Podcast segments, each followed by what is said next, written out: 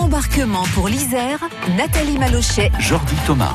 Et en Chartreuse, de nombreuses associations aujourd'hui. Comme celle à laquelle euh, nous allons partir euh, du côté Saint-Laurent-du-Pont. Tiens, Saint-Laurent-du-Pont, une belle association qui s'appelle les œuvriers de Fourvoirie. Et pour en parler, nous accueillons son président Bernard Sauvageon. Bonjour Bernard. Bonjour, bonjour messieurs, dames. Bonjour. Bienvenus en Chartreuse.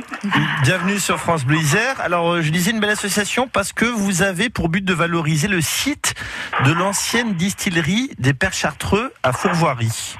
Voilà, nous sommes une équipe de retraités qui, depuis une vingtaine d'années, essayons de sortir un petit peu du, du marasme, la troisième distillerie des Pères Chartreux, qui a disparu en 1935. Donc euh, voilà, nous, nous avons considéré que c'était un, un élément très important du patrimoine laurentinois. Et donc euh, nous nous sommes attaqués un petit peu à son nettoyage, à sa mise en valeur. Et puis, et puis, et puis les choses continuent petit à petit, avec plus ou moins d'aléas. Et, et, puis, et puis voilà, avec beaucoup d'idées beaucoup de fighting spirit. En plus, c'est une distillerie qui a quand même une euh, histoire assez atypique euh, et qui a duré dans le temps aussi. Elle a été implantée en 1860 et vous le disiez, Voilà. elle a disparu en 1935, mais euh, c'est la faute à pas de chance si elle a disparu. Bah écoutez, je ne sais pas si c'est la faute à pas de chance, mais comme vous le dites, la distillerie a, ouvert ses portes en 1860, donc c'est pas tellement tellement vieux quand même. Elle a fonctionné jusqu'en 1903, date à laquelle les Chartreux ont été euh, expulsés de France, comme beaucoup d'autres congrégations, suite aux, lois de, de 1905. Donc euh, ils sont revenus dans les années 30 à Fourvoirie pour réouvrir la distillerie. Et puis en 1935, un glissement de terrain a complètement euh, saccagé la distillerie, l'a fait disparaître du, du territoire. Et donc, vous- de nouveau à ce moment-là. Et vous êtes dit, ça serait dommage de laisser euh, euh, ce ce site trop à l'abandon, et donc vous avez, vous êtes fixé trois objectifs différents. Voilà, nous, nous avons pensé que c'était comme un élément du patrimoine très important du coin, puisque la distillerie est installée sur un territoire de 2 hectares et demi, ce qui n'est quand même pas bien courant pour une distillerie. Et nous nous sommes fixés trois objectifs. Le premier, c'est de rendre les ruines lisibles.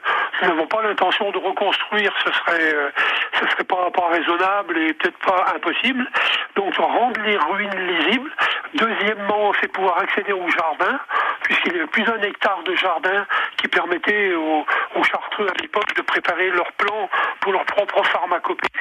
Et puis le troisième objectif, c'est de constituer un circuit de visite autour de la ruine, puisque quand on dit ruine, on dit danger, et quand on dit danger, on dit interdiction d'accès. Donc le touriste ne peut pas euh, traverser les ruines et se promener. D'où l'idée de constituer un circuit de visite autour de la ruine. Comment on fait pour euh, venir vous rejoindre si on veut participer, vous aider, ou si on veut avoir des informations? Eh ben, écoutez, euh, l'équipe fonctionne tous les samedis matins sur le site de 8h30 à 12h, 13h, 14h, selon l'humeur et le courage. Et nous sommes là pour accueillir les gens de passage, pour euh, apporter des explications, pour montrer, pour, euh, pour diffuser l'information que nous possédons.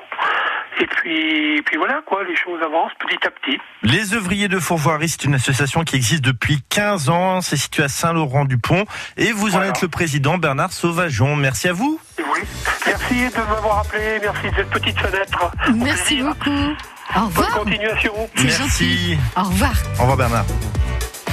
Et nous allons jouer, bien sûr, dans quelques instants, ensemble pour gagner ce livre Mais oui. consacré au vélo. Encore